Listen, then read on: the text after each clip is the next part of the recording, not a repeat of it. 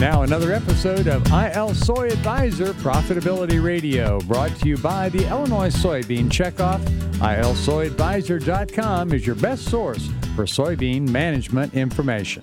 With us today, Lynn Rohrscheib. Uh, she's chairwoman of the Illinois Soybean Association. Lynn, uh, we've been talking about the health care and health insurance being top of the mind for Illinois soybean growers. What research backs up some of the movement with, like, the task force that the Illinois Soybean Association is working on? What research backs up what you're hearing from farmers? Well, the USDA, they funded a survey last year that found out that three out of four farmers believe that health insurance is now an important or very important risk management strategy for their operations. Mm-hmm.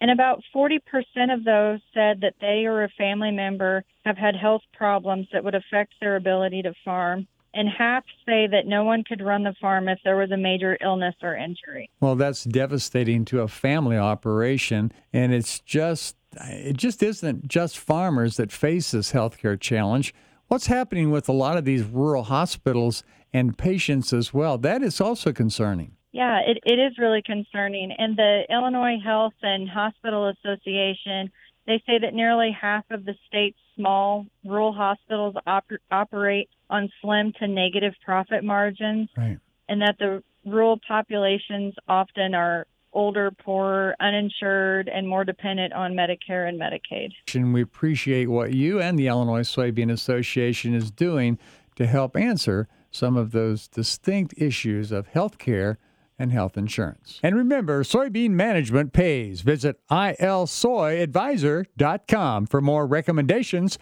That's ilsoyadvisor.com, funded by your soybean checkoff.